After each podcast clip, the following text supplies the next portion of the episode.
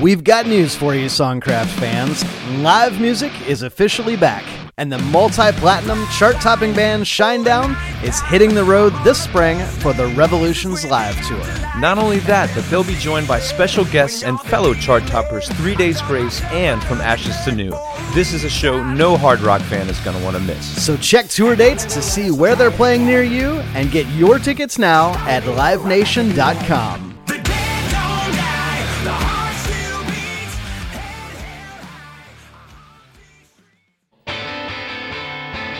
Welcome to Songcraft. I'm Paul Duncan. And I'm Scott B. Bomar. You're listening to Times Like These by Foo Fighters, featuring our guest on this episode of Songcraft, Rock and Roll Hall of Famer Chris Shiflett.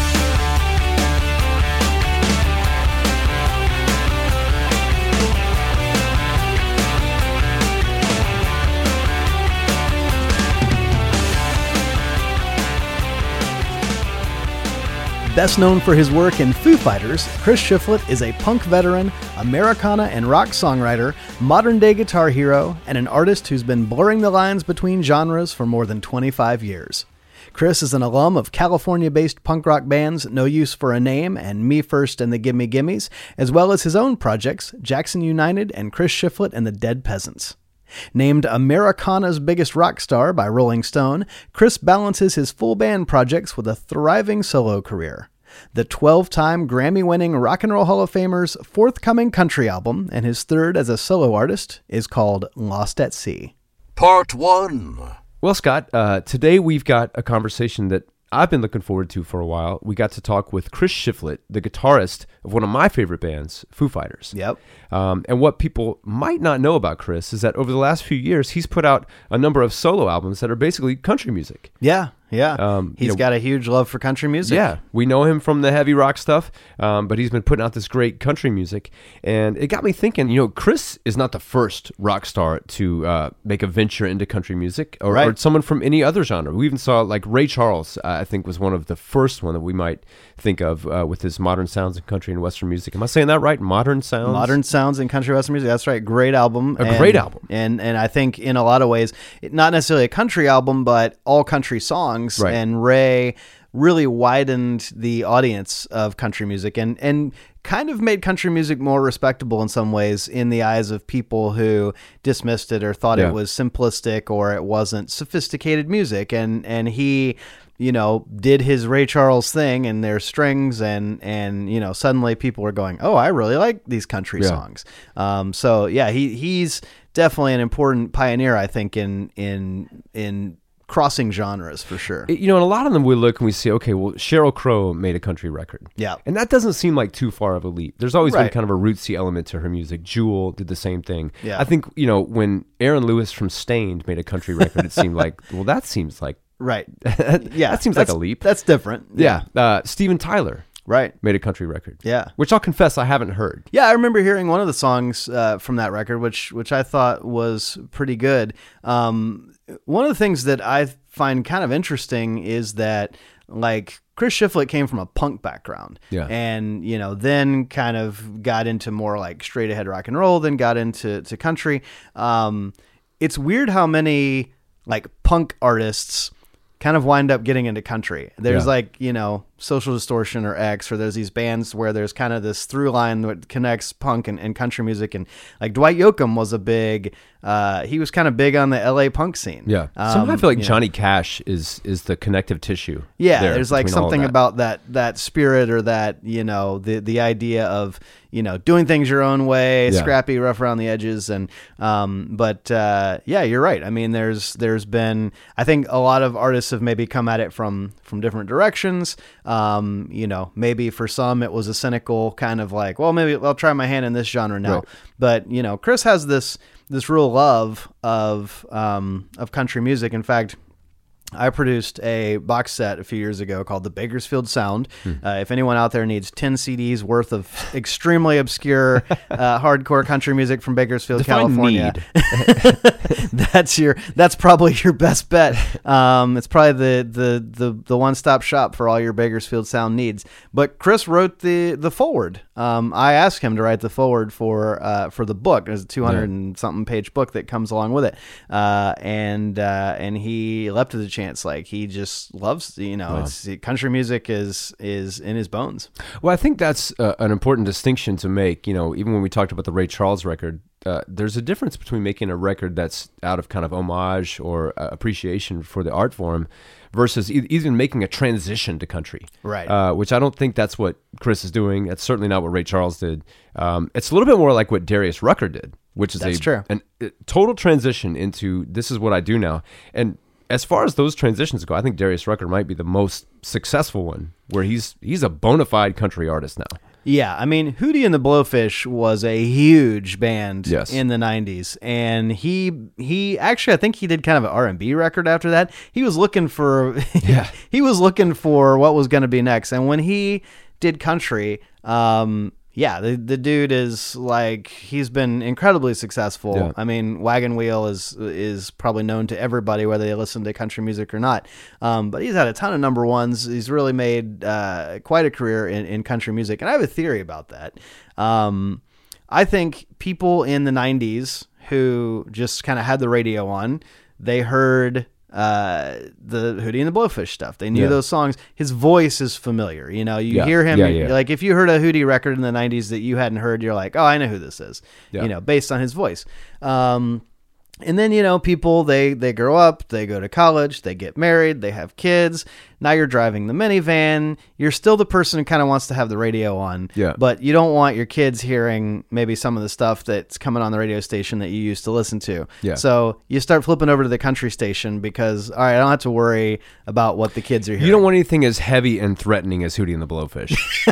is what you're saying. exactly. Let's get it over to the drinking, We're the cheating. now. Yeah. yeah.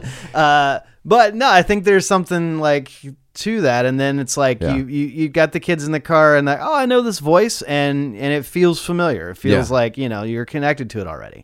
and it and it feels authentic when he does it somehow. And I, and I don't, Yeah. I can't put my finger on what it is that that does or doesn't. And and what Chris is doing feels deeply authentic. Yeah, And I and I think with with Shiflett, what what you're seeing there is a man exploring all of his influences. Right. Um, which I think we need to allow our favorite artists to do. We need to understand. It's like we talk with Robert DeLeo from Stone Temple Pilots, where he's talking about having you know bossa nova influences Right. as he's putting this music together, and you go, "What? Really? I thought you were only listening to Led Zeppelin." Well, no. Um, and these are our favorite artists. You know, there's a lot that goes into making them who they are, and it's fun to see Chris uh, exploring that side and doing it really well. Yeah. Um, you know, com- compared to some, as you mentioned, th- there are there are times when a genre shift seems a tad cynical, and I don't want to say Bret Michaels out loud, um, but there are times when it does seem that way. But um, but what Chris is doing, and I think particularly because it's based in a lot of it's based in this kind of West Coast country feel, Right. Um, which is not it's not a commercial, Yeah. slick country land grab Yeah. type of thing here. Yeah, yeah, yeah. I think he's just kind of pursuing what he he wants to pursue because he loves the music, and you know, some of his stuff is very Bakersfield honky tonk. Some of it's you know a little more like contemporary country, but I think he just likes doing what he wants to do. Yeah. um, which is cool. And like you say, just letting artists express themselves, um, and and you know make the music that they want to make wherever that goes um, is a cool thing. So um, obviously, being Nashville guys, uh, we're all for people exploring their country music roots. Yeah. Um, so who else? Th- th- here's a question for you: Who from like a a big rock band would you like to hear what they would do with it with a country record? Um. Wow. You you kind of put me on the spot right now. Uh. I mean, I know you're a big Pearl Jam fan. Can you imagine Eddie Vedder doing a country no, record? no, I can't either. I can't. Um, I mean, but if you asked me a while back, could I imagine Robert Plant doing anything like what he did with Alison Krauss? I would have said the same thing. I That's a could good not point. have imagined that. Yeah. uh, it was and that was uh, the, that first. Both the records are good, but that first one that they did is unbelievable. it's unbelievable. And, and the second one is basically just like a, a you know little brother of the, of the first record. Right. it's, it's very much the same record. As far as you know, one that I would like that I would really like to hear. Um, man, that's tough. I don't know that I have. Um, I don't know that I have that level of creativity in my brain to think of, of who might do it. Um, well, and I ask you because I didn't have an answer myself. so uh, that's y- you it's know a, it's you, a daunting prospect. you talk about um, Steven Tyler from Aerosmith Yeah. having done a, a country record. You remember that um, song uh, "What It Takes"? Uh, Yeah. there goes my old girlfriend. Yeah. There's another diamond ring. I always song. thought that was a country Yeah. song. I mean, that was a that was Aerosmith way before. But I'm like, man, a country artist, and maybe they have, but Yeah. like that could be a great country. You know who I'd like to hear do it? I, I thought of it. Paul Rodgers from Bad Company. okay, interesting choice. and and it's because I, I don't want to hear someone I don't you know if Freddie Mercury was still alive I don't want to hear Freddie Mercury do a, a country record because it's it would be such a departure. Right. but Paul Rodgers already has that bluesy grit to his voice. I think he could handle it credibly Right. I don't think it would sound like he's putting on a costume Right. and that's what I don't want to hear is somebody Yeah. putting on a costume Right, right, and that's why you don't let your girls go trick or treating, um, and you tell them that they're getting no candy this Right. year because Daddy doesn't want to hear you putting on your Right, costume. w- right? if Is they that- do it I need to have my hands over my ears like I don't want to hear that costume no, no, you need a quiet costume, young lady. Dad gets real mad over real weird stuff. I'm usually pretty laid back, but the sound of a costume Very will triggering. set me off. God forbid you want to be a bag The of leaves. smell of a mask. Part 2. Chris, welcome to Songcraft. Yeah, man. Thanks for having me. Yeah, it's great to speak with you. Um, your most recent single is Blacktop White Lines from a forthcoming album called Lost at Sea, uh, which um, Yeah. Jaren Johnston produced. And Jaren has been a guest on this show and is is not only uh, the front man for the great band Cadillac 3, but he's also like just a monster hit songwriter in the mainstream country world. Yeah. And, you know, I hear that influence on Blacktop White Lines, and and it doesn't sound uh, like your previous stuff, and you've called it uh, a left turn in terms of you know your musical direction. Well,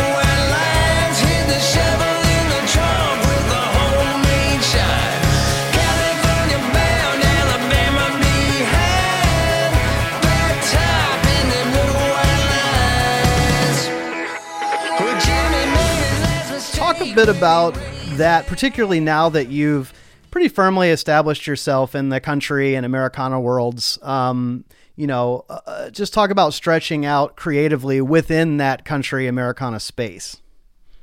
Yeah, you know, it's it's it's uh it's interesting because with um, with Jaren, one of the first conversations that we had when when I first approached him about producing um, this record was we we talked about that, like you know, getting out of my comfort zone a little bit and getting into some different territory sonically.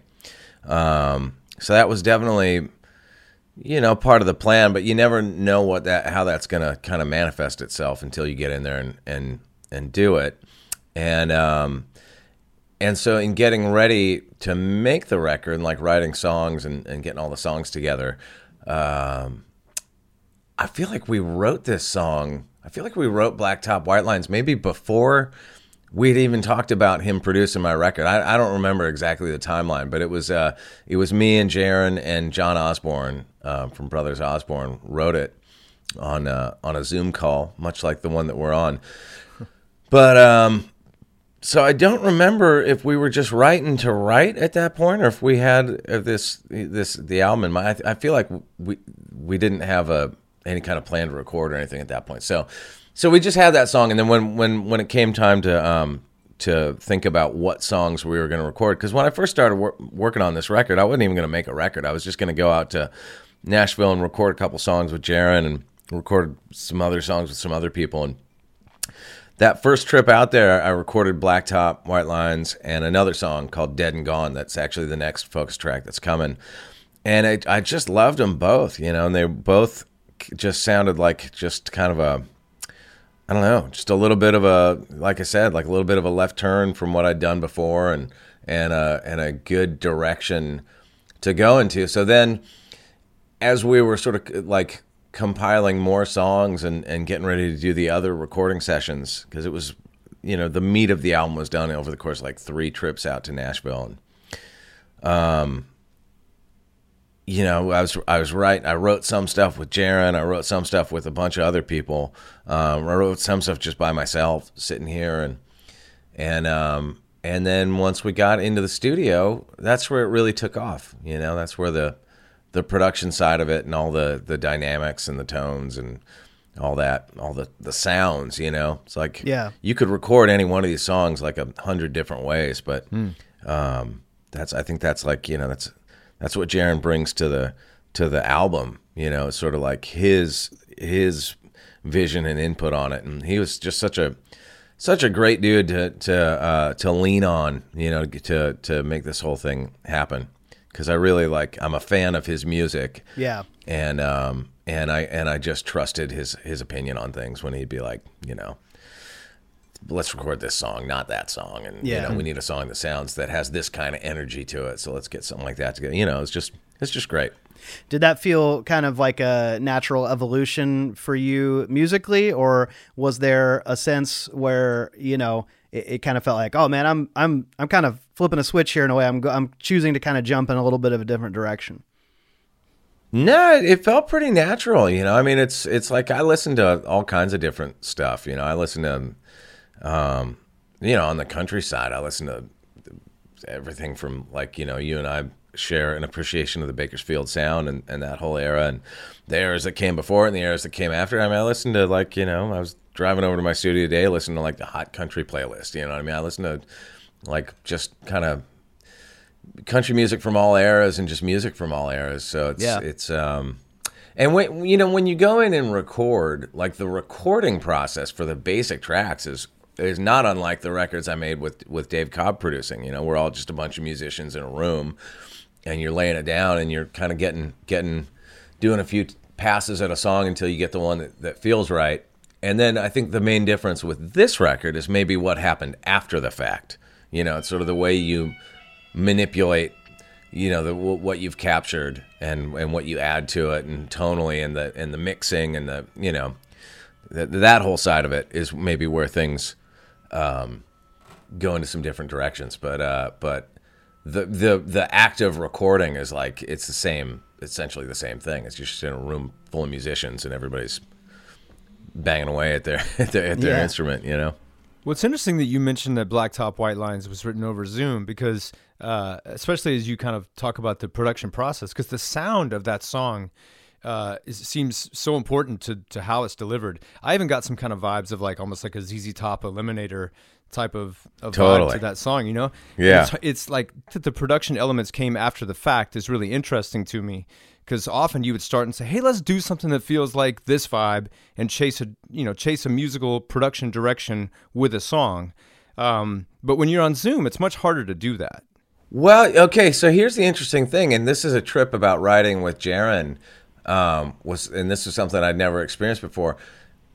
The this one, the first song that I wrote with him, I wrote it. Uh, me and him and and uh, and uh, another cat named James McNair wrote a song a little bit before that. And while we were writing it, Jaren started demoing it. You know, 'cause we're all in different pl- places doing it over Zoom, and, and Jaren was at his home studio, and he started like doing the demo of it like while we were writing it, which was a trip, and it was and it was really cool because all of a sudden it wasn't just you know three dudes with acoustic guitars going, what if it, what if we did that? All of a sudden it was like boom, it was a song. You could like hear it, you know. Yeah. Um, and I'd never experienced that before. And and so for Blacktop White Lines, Jaren had actually demoed the riff, and and he played that for us. You know, like we were just because we were talking, you know, throwing ideas around. You know, what should we what should we write or whatever. And he played that, and we're like, whoa, let's write that. You know, for sure. Um, so you know that was a demo. I'm, I'm sure the demo probably is probably ultimately a, quite a bit different than what we captured in the studio when we went in and recorded it, but it still gave you like um, you know you weren't going in blind. You kind of had a sense sonically of what we are kind of looking to do. Yeah. Well, a lot of people know you as a rock guy. A lot of people that will be listening to this interview will associate your name with rock music. You know, you made a name for yourself in the Bay Area punk band No Use for a Name in the mid 90s before going on to join the Foo Fighters in 1999. But then when you released your 2010 album Chris Shiflett and the Dead Peasants, I mean, there was that was a very heavily country influenced record. And so people had to go, "Oh, this guy is steeped in country." When did country music come into the picture for you as a serious influence on who you are musically? Um, I mean, it really like it was like the '90s alt country stuff is where it really began for me. I mean, I always had a love of older music, mostly old rock and roll, you know, rockabilly and stuff like that. But um, but it was when I was in No Use for a Name. It was Tony from No Use for a Name was the was the guy that turned me on to a lot of the the alt country stuff at that time, and that was really kind of the the jumping off point for me. And then I just kept going back, you know, until I kept you know just kept like trying to figure it out you know if you like the old 97s well what was it that they were listening to you know or Yeah. like or even like bands like social distortion was a huge one for me and, and x and like those bands would occasionally cover an old country song and and then you'd go find the original version of it or whatever and yeah just kind of came to it through that Yeah, yeah. Um, well, you were also a founding member um, of the band Me First and the Gimme Gimmes, uh, a band that exclusively played punk covers of songs from other genres. And uh, the Yeah. seventh studio record that you guys put out in 2006 was called Love Their Country, and it's punk covers of, you know, Garth Brooks and Willie and Dolly and Hank Sr. Um, was that sort of uh, an early um, country flirtation for you in terms of uh, you know to cover a song, especially to cover a song that you're it, it exists in one genre and you're covering it in another genre. You have to sort of get into that song and pick it apart and learn how to put it together in a different way. Um, w- was that kind of formative for you in terms of your own country songwriting? It really wasn't. You know, it's it's funny. It, it really wasn't because um, I mean, although at that time I was, uh, you know, I'm, I was guess I was listening to country music. Like, um, I don't remember having any kind of big input into the songs that we chose, and we're doing it also kind of supercharged. That you know, it's none of it was on like a telly through a deluxe reverb. You know, there's sort of none of that, none of that sound in it. It was just like kind of like, you know, country music on 11, you know, kind of vibe.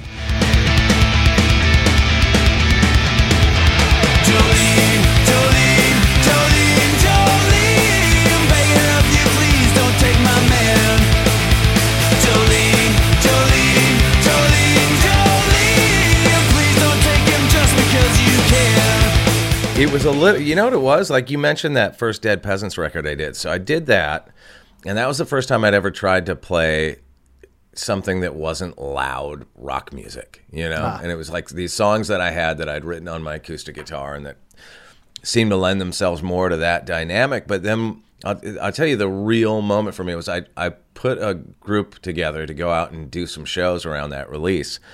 And it was so fucking hard. Like I was like, why is this so hard?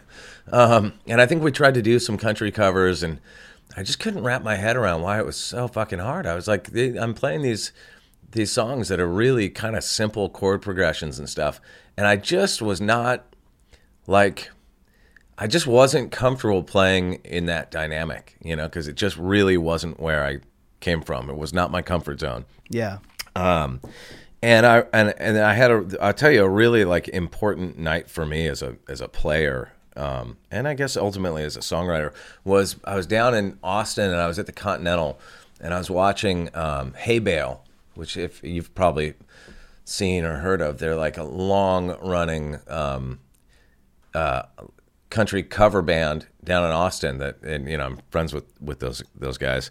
Right. Uh, and it's like the ultimate like the best set list of like just classic country. You just go and every time they play it's like the greatest show. And I was sitting there watching them and I think like Redd Volkaert was playing with you know just like a just shit hot band, you know. Right. Um and uh, and I was sitting there watching them. I go, I need to do this. I need to just do this. And so I went home, and that's what we did. I turned the Dead Peasants into like a country cover band, basically. And we did that second record that was all covers. I think there was one original on it. And I just had this idea, like I gotta, I gotta go live in this music for a while. and even though like it's my version of it, and it was you know me and my friends, and none of us are like you know um, polished country musicians at all, and it was pretty rough around the edges, and certainly wasn't like you know on the level of like real country players or anything, but we just sort of did it, you know, rough and rough and ready the way we do it, and uh, and uh, and I did that for a few years there, and that was really the first time I ever. I just kind of forced myself to get comfortable as a guitar player, playing with that tone without a lot of hair on it, you know, without too much volume, Yeah. um, without a lot of gain on it, and just uh, that was it, man. I was like, that changed a lot for me in terms of just internally being able to sort of like be comfortable on stage with a different um, kind of different approach to it.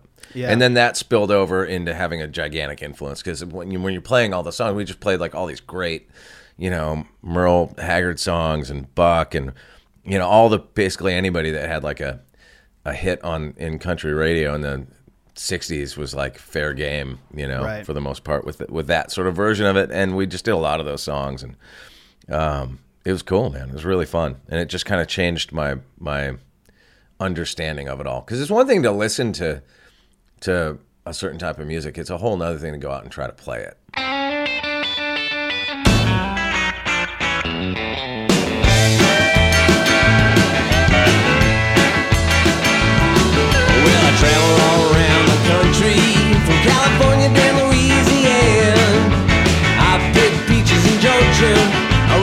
down to Birmingham. I do anything that I want to, and I do it every time I can.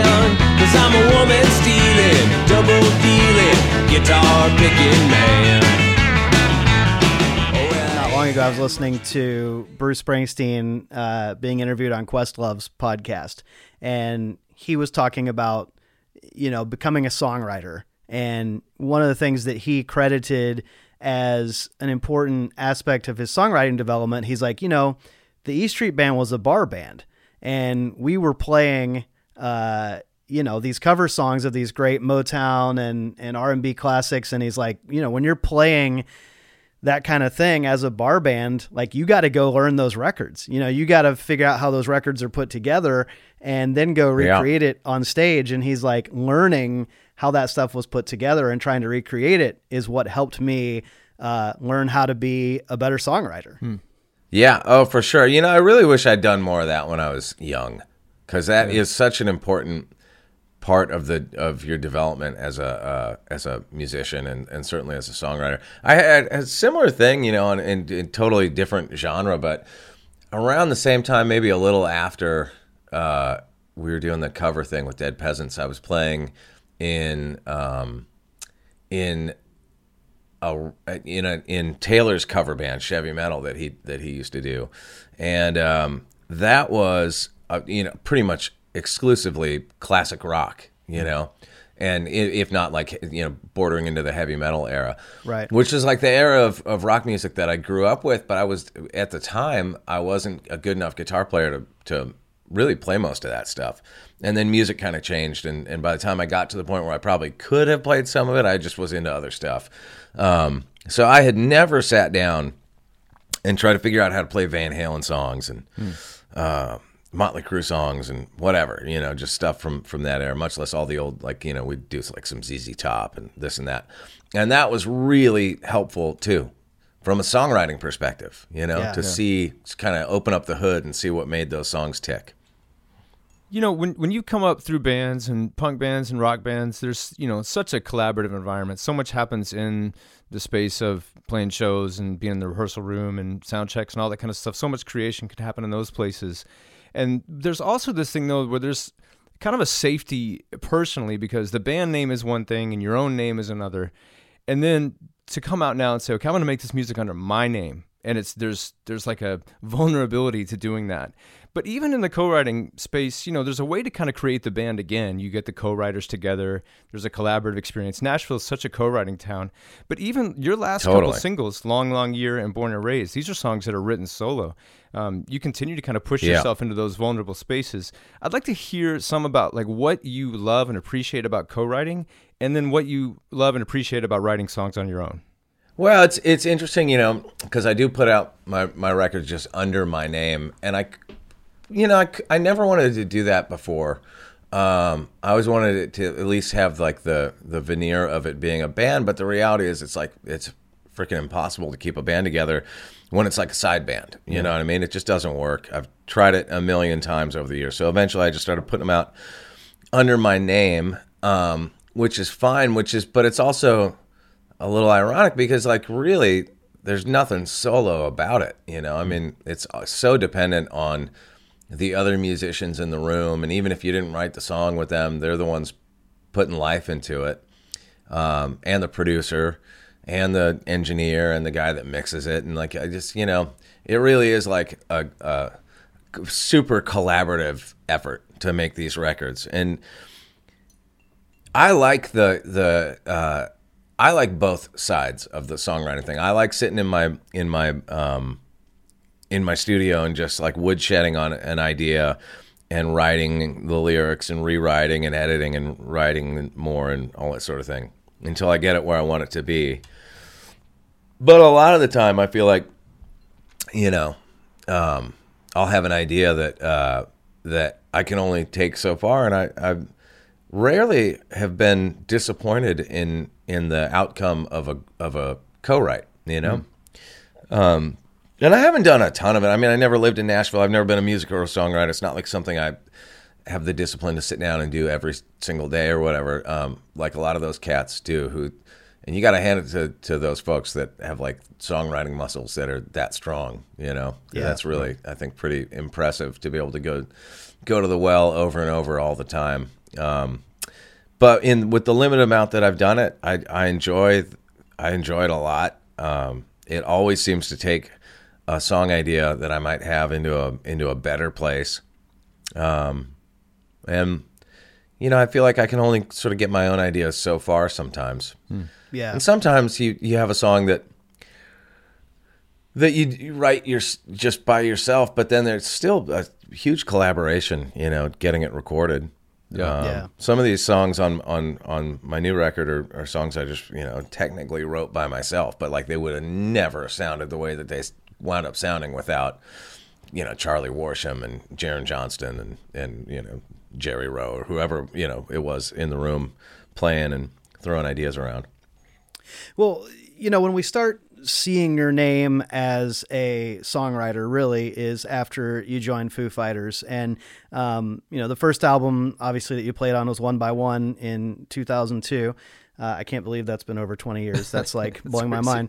Um, but you know, that's a situation where um, most of the songs in that band context are credited to all the members of the band. So nobody really knows like who brings in what or who contributes what. It's very much a, um, you know, a, a group kind of dynamic. But of course, that record, you know, had songs like All My Life and Times Like These. It's times like these you learn to live again.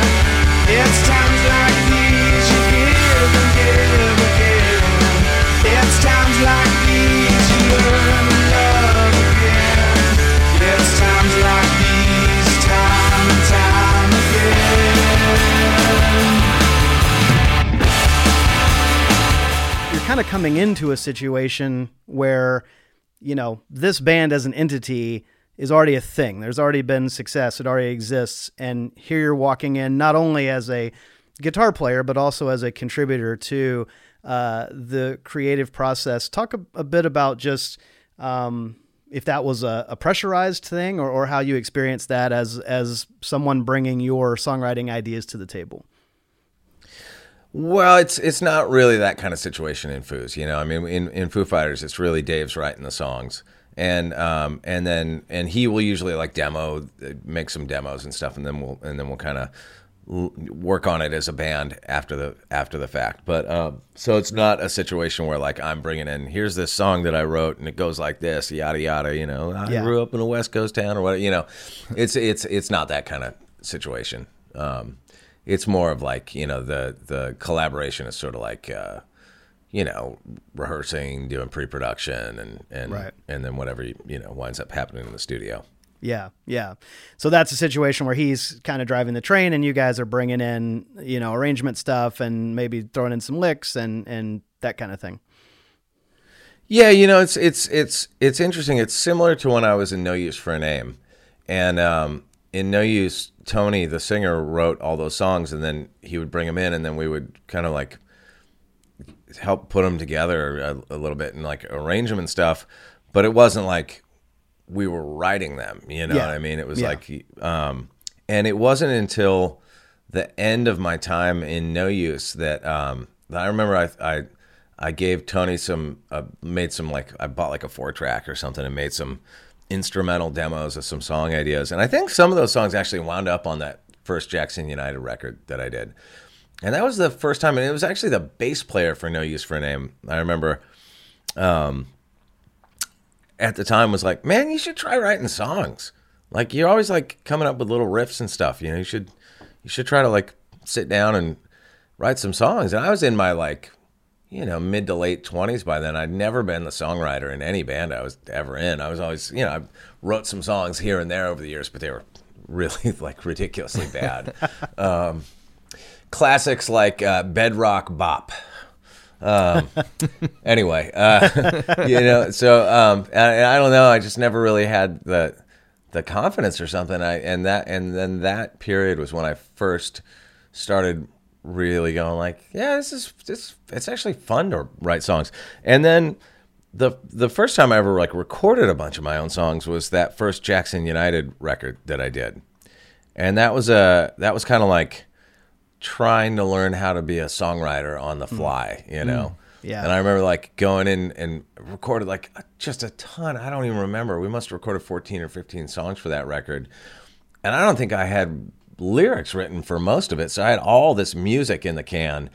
And I just remember like just like kind of frantically trying to write lyrics and come up with melodies and like you'd have these songs that you'd already recorded that you realize like you can't sing the chorus because it's too high, you know, stuff like that. Yeah. And just trying to piece it all together, you know, like uh, it's just like just kind of flailing in the dark, trying to, you know, and, and sort of over the course of doing that here and there, you just kind of realize not only what works, but kind of like what works for you, Right, You know.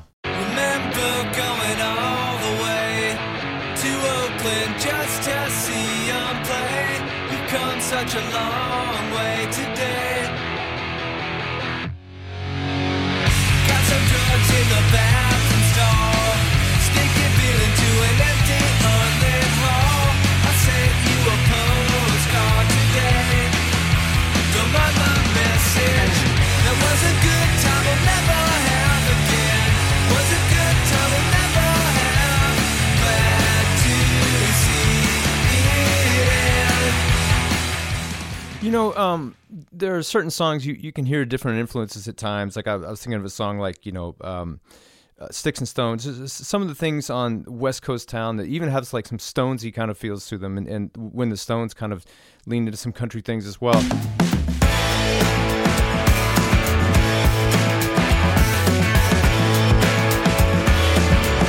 Throw your bottles, sticks and stones.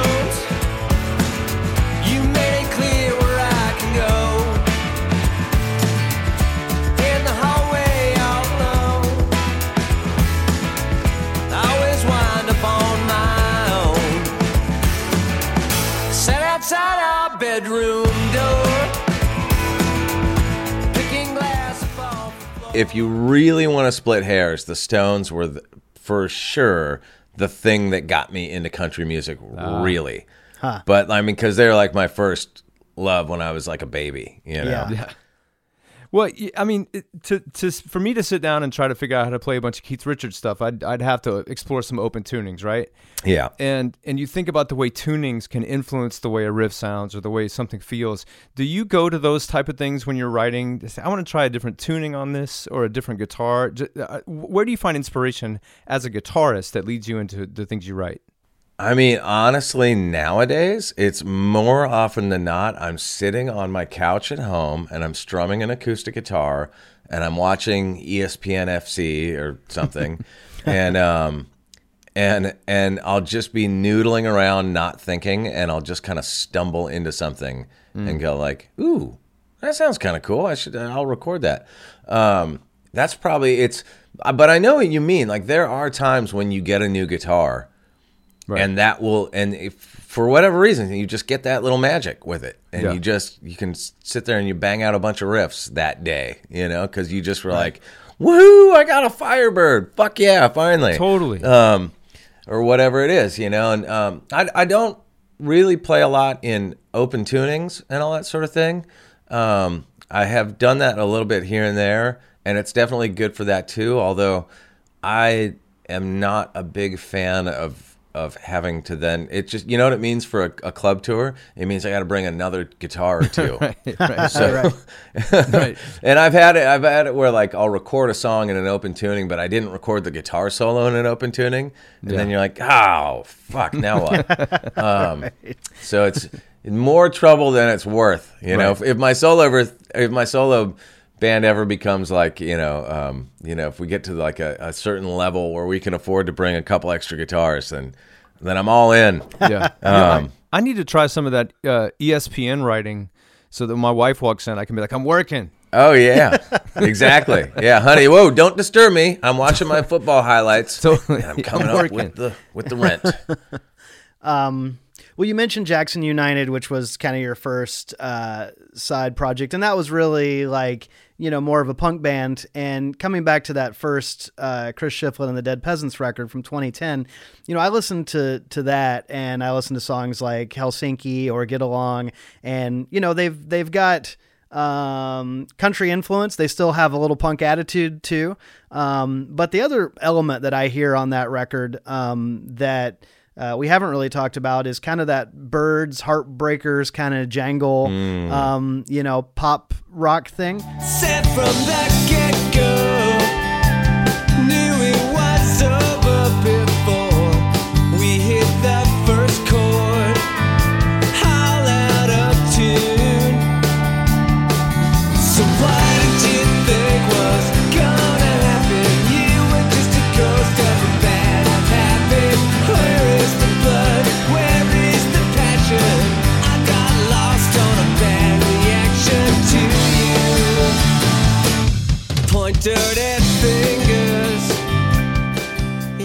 Oh yeah, huge man. You know, I mean, I'm a Southern California native, so you know that music was just everywhere when I was growing up. Um, and of course, I think for anybody, any guitar player in my age range, you know, you can't discount Mike Campbell. You know, just a massive, massive influence. But you know, my brother, my brother Mike had some Byrds records growing up. I didn't get hip to the later Byrds records with like Clarence White and all that stuff until quite a bit later. Um, I didn't know about that whole thing, but like the the sort of jangly twelve string '60s pop version of the Byrds, definitely um, knew those songs. Um, yeah.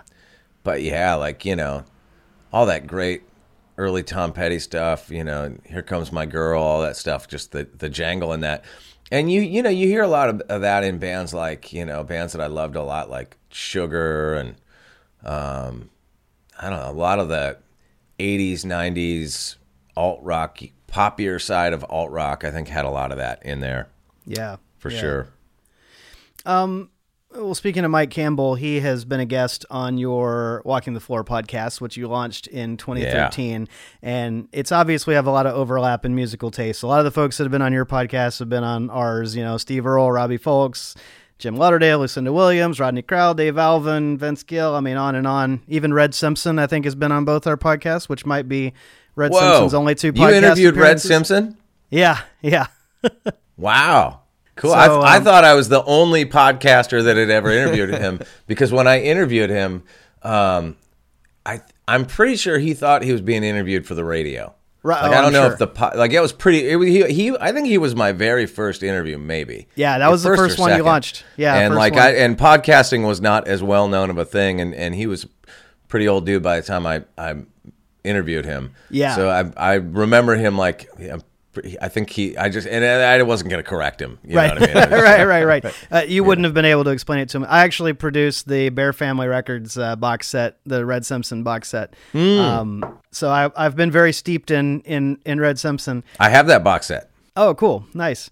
Um, Yeah. So you're one of the 10 people. um, uh, but I wanted to ask about your podcast because, you know, you've had these incredible conversations and, you know, between your work in Foo Fighters and your solo stuff, and I mean, you're obviously a busy guy, and you kind of see like musicians kind of come and go with the podcast thing. Like they think, oh, this will be cool, especially during the pandemic. You know, I'll do this for a minute, and then you know it kind of drifts away. But you're you're very much like committed to to this podcast. It's been going for years, um, and I'm curious for you, just as someone who is talking to a lot of different artists and kind of picking the brains regularly of people um, who are obviously artists that that you admire. How has that kind of shaped you? I mean, obviously you are an interviewer in that context, but you're walking away from these conversations and making music. Like, in what ways has that podcast fed your musical creativity? Well, I mean, I've I've um, collaborated with a fair number of people I've interviewed. I mean, that's that's really one of the one of the coolest upsides to doing it. Um, all these years is just getting to meet all these folks. You know, like when when else are you gonna have a a reason to call up Steve Earle and just talk, pick his brain for an hour? You know, that's Right. that's been one of the one of the great things about it. Um, and I've I've managed to like you know like kind of made some real friendships out of with some of those uh, with some of the people that I've that I've interviewed over the years, which has been super fun. Um, you know, I always like to ask people about songwriting. I, I, I and I've said this before. I think the the biggest thing that I've learned about songwriting from interviewing all these great songwriters is that no one can explain how songwriting works.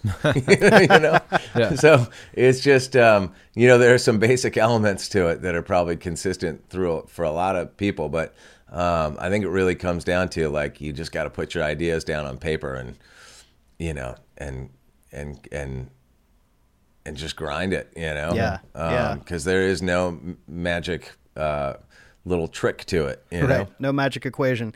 Now, were you able Yeah. to uh, were you able to get Steve to talk about himself? Because I know he doesn't like to do that.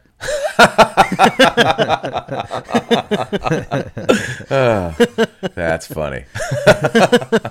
I, I'll tell you, I've, I've actually interviewed uh, Steve twice, and um, and I remember the first time I interviewed him was in New York City, and um, I didn't have a really good setup for my podcast, and I just had these cheap little I don't even remember what they were, these kind of crummy little mics, Right. And I would get into all kinds of um, sonic problems with them.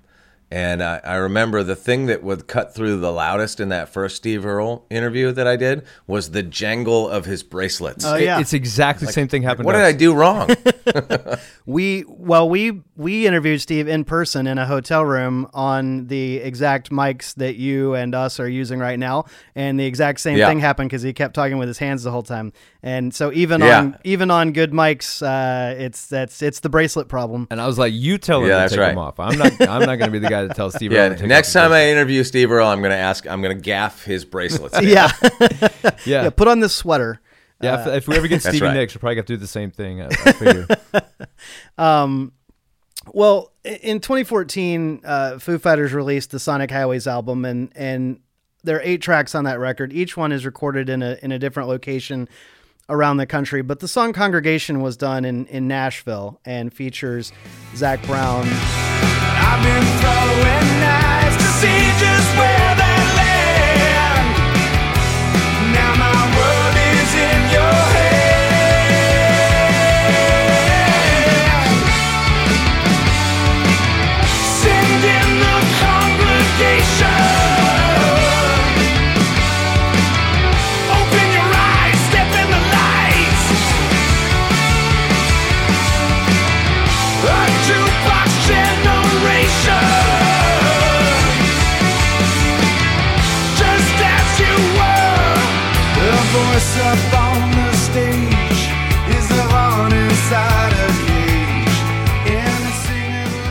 Obviously, you guys were going around to these different sort of iconic locations and soaking up the vibe. Um, but uh, this also kind of corresponds with your uh, deep dive into country music. And this is, you know, not too long after, you know, you were out with the Dead Peasants, you know, after you did the All Hat and No Cattle record.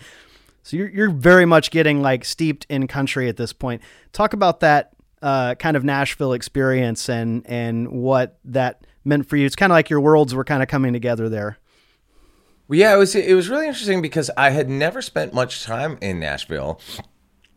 When I was in No Use for a Name, we never played Nashville ever, not one time, I don't think. Um, and uh, and even in Foo Fighters, for a long time, we would always play Memphis, but not Nashville. Um, and I don't know why exactly, but um, I had never spent really much of any time there uh, until we went out there for Sonic Highways, and we were there for about a week. Um, and I was, yeah, I just soaked it all up, man. It was, it was really cool. Just to bring it really full circle, that week that we were there doing that, I went to a Dierks Bentley record release listening party, and that was where I met Jaren Johnston at that party because I believe he had co-written some of the songs on on I think it was that Black record. I think was it was that one. Right. Um, and uh, I yeah, and I remember he was there, and, and I met him there, and yeah, that was uh that was eventually led to this album that we're talking about today. Wow. I'll tell you an interesting um, thing that happened that week too that that I never forget. Um, one of the guys, the whole, you know, because we're at, at, you know Monument Studios, it uh, or you know it wasn't called Monument anymore at that point. It was Zac's place, and there was you know the the the folks that worked there. There's a whole crew of people that worked there, and I remember um, one night one of them we were talking about music or whatever. He said, "You want to see why it's so hard to make it in Nashville?" He goes, "Go down to Robert's Western World and go check out the kid that's playing in the cover band down there." And um, I I don't remember what year that was, but it was a while ago now. I mean, it must have been what ten years ago or something. We made that record. It was, it was a Yeah. minute ago. So I went down to Robert's Western World that night, and there's the cover band was playing, and the kid on stage was this was this. He, I mean, he looked like he was 14 or something. He was red hair, um, playing a green Telecaster, and just fucking lighting it up. and that kid was Daniel Donato, um, who I, I don't know if you're familiar with with his playing, but he's like uh, just a Telecaster, you know, nut. Yeah. Um, and I and he, I, and he was like a teenager. You know, I don't think he was 14, but he was. I he might not have even been 18. You know what I uh-huh. mean? He was like a kid and just flying. And I went up to him after their set, and I introduced myself, and I said, "Hey, man, do you ever you ever teach guitar lessons?" And he was like. Yeah, I go. I'd love to take a lesson from you while I'm here. And he came by the studio like the next day and gave me a gave me a lesson, and that's how I got to know Daniel. And Wow. friends with him ever since. But Yeah. yeah. he's you know that and that really like you know it's that thing in Nashville like the you know they say like the guy that parks your car can play is a better guitar player Yeah. than you. You know, it's like it's a, a everybody there seems to be like a really deep you know high level musician. Oh yeah, it's crazy. Even though Paul and I have both lived in LA for more than 20 years, uh, we both grew up in Nashville, so very. Uh, oh really? Yeah. Yeah. So every you know waiter at every restaurant we ate at as kids, you know, it's all everybody had their demo tape in their back pocket. Well, it's it's funny you, you, you mentioned that thing about not playing Nashville. Like, yeah, we'd play Memphis, we wouldn't play Nashville. It kind of hit struck a nerve because growing up there, that was that was always the thing. Like, uh, you know, we graduated high school in 1994, and you know there were these bands. You know, we wanted to see Pearl Jam and we wanted to see REM, and you'd have to go to Atlanta. Right. Yeah, why, but why was that? It has to be like a, a venue issue or something. Yeah, I mean, we had what I mean? That's- 328 weird. Performance Hall. We had 328, and we had Exit In. Yeah, those So- are too small. And then you had the Starwood Amphitheater, which was out kind of, you know, on the edge of town. And that was a little bit more where you'd see like Steve Miller Band. Like that, it wasn't like for current, you know, rock shows. So, you know, yeah, you have to go to Atlanta or you maybe go to Memphis. And I remember there were two huge shows that came to Nashville in the 90s. It was Pink Floyd, which I think would have been the Division Bell record. And they put like plywood across the football field in Vanderbilt At Stadium. Vanderbilt, I remember Yeah. that. And then I think Oh, McCartney wow. did the same thing. Right. And and those were the the only two times that I remember. And which is crazy. You'd think that Nashville you would think that it would be a place that people would stop and come through, but it just never was. Yeah. Yeah, it's it's trip. I think in the no use days, um, it probably had something to do with maybe there not being an all ages venue because Right. we had like a hard, you know, most punk rock bands in that scene at that time. You had the, like a hard line rule that you had to play all ages venues, and you know the reason being like because our fan base were all like 14, 15, Totally. 16 year old kids. Yeah. and it wouldn't have made sense to play bars, but it definitely like it um it sort of narrowed the range of where you could play at. you know? Yeah, yeah. Um, well, we kind of touched on the West Coast Town uh, record that you put out in 2017, and that was the first one that was fully just Chris Shiflett, no dead peasants, just your name, nothing else to uh, nothing else to hide behind, just you. Um, N- n- none of those dead peasants dragging me down. that's right. Finally, you could shine. yeah, man. But then the follow-up record hard lessons um, you know both those records were produced by dave cobb who's you know just amazing um, but Yeah. the, the thing that's different about hard lessons is that while most of the songs were written solo you did have a few co-writes on there you, we see names like kendell marvel and elizabeth cook kind of popping up in there and Yeah. um, you know you, you sort of Aaron talked about Raitiere. yeah, he's uh, he's of the on there songs, uh, on there several too, times. yeah. Yeah. So you know you- you're talking about we kind of talked about writing within a band situation, and you said you hadn't done a ton of like kind of the Nashville co-writing thing, but that's the first time we see you kind of bringing in you know uh, consistently bringing in outside people on a record to to collaborate with. So given that this was not a band situation and this was more of a traditional you know collaboration, in what ways did did kind of working with some other people uh, influence the you know the final product, so to speak, in terms of, of that album? Oh, big way. Um, yeah. So leading up to West Coast Town, I think I co-wrote a few of those songs. Well, I know I co-wrote a few of those songs with my friend Brian Whelan here in L.A. But in getting ready to go out there, I remember Dave Cobb, um, who also has a publishing company, and so he's got a bunch of writers, you know, that that he works with on through that. And and he was like, "Hey, you should come out here a few days early and write with a couple of my guys." You know, I was like, "Cool." You know, I'd never done that before. So I went out there early, and I had brought like I don't know, twelve or thirteen songs with me, something like that. You know, more than enough to to make the record. Um, but I remember I, I got together with um, with Aaron Raitiere for like three days or something leading into making that record. And we wrote a bunch of songs, and then I didn't cut any of them on that record because I think I just had my mind, my heart set on this group of songs that were that ultimately were made up that record. But um, but that really was like the first time I'd ever done that. Um, and some of those songs wound up on the next record. And then I actually went back out and wrote some more with him leading up to to making Hard Lessons. But um, but that did kind of open up that world to me. And working with Aaron, who's a you know he's a great songwriter.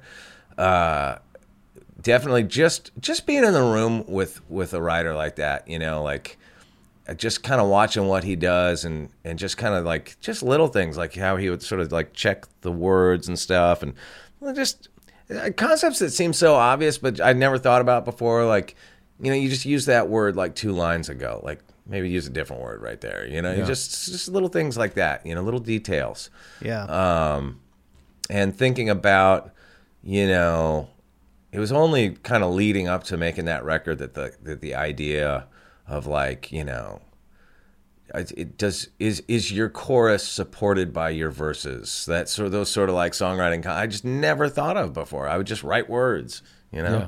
These sound good. This is what's coming out of me. Whatever. and I started to be a little more critical with it, you know, and and and and it's, and, it's not like every song I write is going to be a story song, but I did kind of try to go down that lane a little more, you know, and have a little bit more of that approach to it. You know, is there is there the is there is does the chorus you know represent the sort of like sum of what I'm getting to here, all that kind of stuff.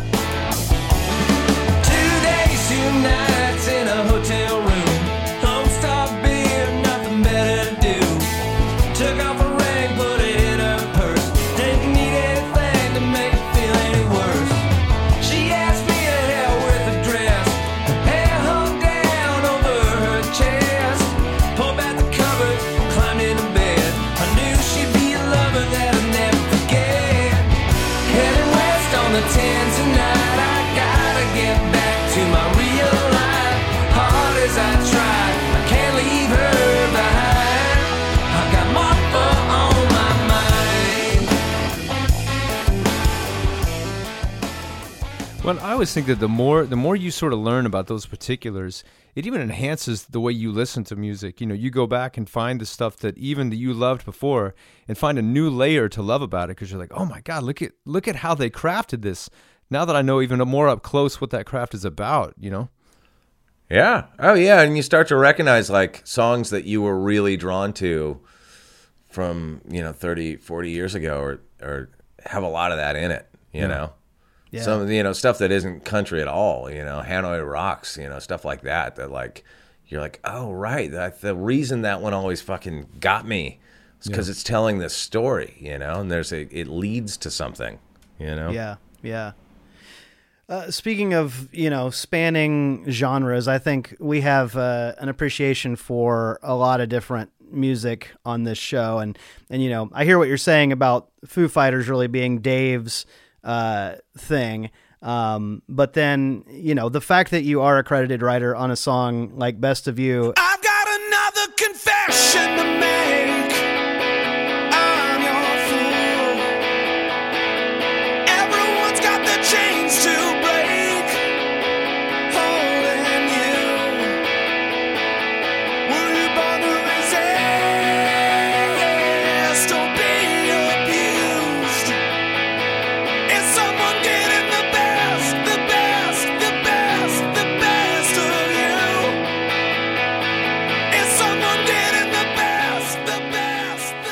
then Prince comes and covers that at the Super Bowl. If that was me, I would get a T-shirt made that said Prince covered a song that I'm a writer on. I, I, you know, you want to hear something funny about about that? Is I remember that year. Um, I like to be perfectly honest. I don't follow football, like American football. Um, Right. I'm a soccer fan. Yeah. Don't want to offend anybody, but uh, that is just the truth. So I uh, I went to a Super Bowl party that uh, my friend was having, and I was sitting there at this party, and I'm watching watching the game or whatever, and then the halftime show comes on, and Prince comes out and starts playing, and when he got to that part part of the thing, I had the weirdest, like we're all sitting there watching it, and I'm and I can't even explain it. It's like I didn't recognize it as our song Huh. For a while, and I'm watching it going like, wait, like something, uh, like I just could recognize that something felt different, but I couldn't Right. Wow. put my finger on it, and then finally realized, oh my god, he's fucking covering our song. Right. What the fuck? Um, and then little by little, like everybody in the room kind of, dude, he's, he's doing a Foo Fighter song. What the? fuck? I was like, I know, um, but it was so surreal that it, like it just, I like. I, I can't believe that was I- a it took surprise. me I can't longer than you would think to realize what was going on. Wow. Yeah.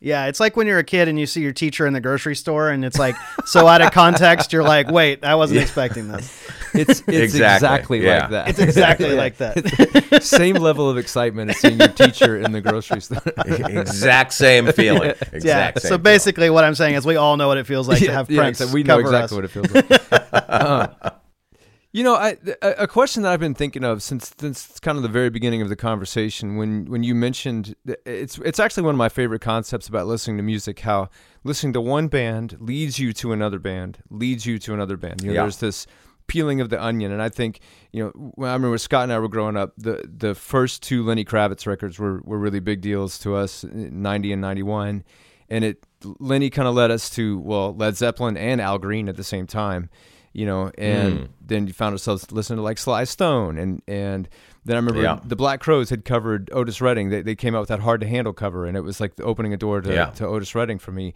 kind of in a in a more fun way than Michael Bolton did at, at the same time. Um, but you know, you know, you were talking about you know here in Whiskeytown and like seeing you know or Wilco and you know digging back into what those influences were. If someone comes to your music, what would make you the happiest to know that they listened to Chris Shiflett and it led them to what? Hmm. Oh, that's a good question. Um, yeah, that's kind of a tough one because you know, like we talked about, like you know, my biggest influences are probably kind of obvious. You know, um, I mean, it, of- of course, you'd be like, you'd you'd want people to go, "Wow, that song West Coast Town, that sounds like Merle Haggard," but like it, it doesn't. So, um, but yeah, if, if if it ever actually like you know, if if somebody ever drew that line, I'd be like, "Great, it all was worth it." right. right. It's you know, it's it's it's tough, you know, like yeah, because I think like with each with each record, like there's there's there's things on my records that I I like where I know I'm biting something from something that is like the world nobody would ever put it together. Yeah. Nobody. You know what I mean? Um, and that, my friends, is the joy of making music, is because it really is. Uh, it re- really is like a, a stew in that sense. That you know, you take you can take an Ace Frehley lick and play it over some country music, and and that influence won't be obvious to people. Sure. it's obvious to me, and maybe it's Right. other, obvious to a handful of people. But like, you know, It's not. A, p- people didn't even hear it when there. it happened in Poison. So they, they, you know, right, exactly. Yeah. Um, well, and, and kind of in the same vein, I mean, being a guy who very much comes out of the punk and the hard rock world, have you found yourself kind of becoming a de facto ambassador for country music in that people that you're friends with or people that you hang out with kind of like, man, what's what's this all about? I mean, have you found yourself kind of becoming an educator in a way? Um, I mean, not so. It's it's a maybe here and there, you know. Um, c- country music is a is a is a really. I mean, this is a strange thing to say because country music is is obviously gigantic and like a you know, it's not like it's some niche genre or something. Right. But to people who aren't fans of country music, especially in like rock and roll circles, people really don't understand country music. Right. And like people don't don't like I encounter people on the rock side of things who um just have no appreciation of sort of the depth of Yeah. of like the artistry of, of country music and the and the and the, like it's country music is all you know the most fucking cheesy element of hee haw or something to Right. to a lot of people to people Yeah. that aren't country music fans Right. um and it's and and I find that I've always found that to be very strange you know Yeah. Yeah. um, so, I mean, I hear from a, I see a lot of people post on like, you know, people I don't know or whatever, post on social media stuff, you know, like, oh, your podcast turned me on to this artist or the, you know, this artist or something like that. So Yeah. that's cool, you know, because I figure probably a lot of people listening to my podcast don't, aren't listening because they, you know, they just know me from rock and roll or whatever, and, Yeah. and that's cool. So if that you know if that winds up turning people on to to um, to uh, somebody that they weren't familiar with before, that's all good, you know. Yeah. But yeah, it's it's funny, man. Like every all my country music friends and like musician friends and stuff like have a I think a deeper appreciation of rock music than like a lot of my rock music friends have going the other way, if that makes Yeah. sense. no, absolutely. Yeah. Yeah, yeah.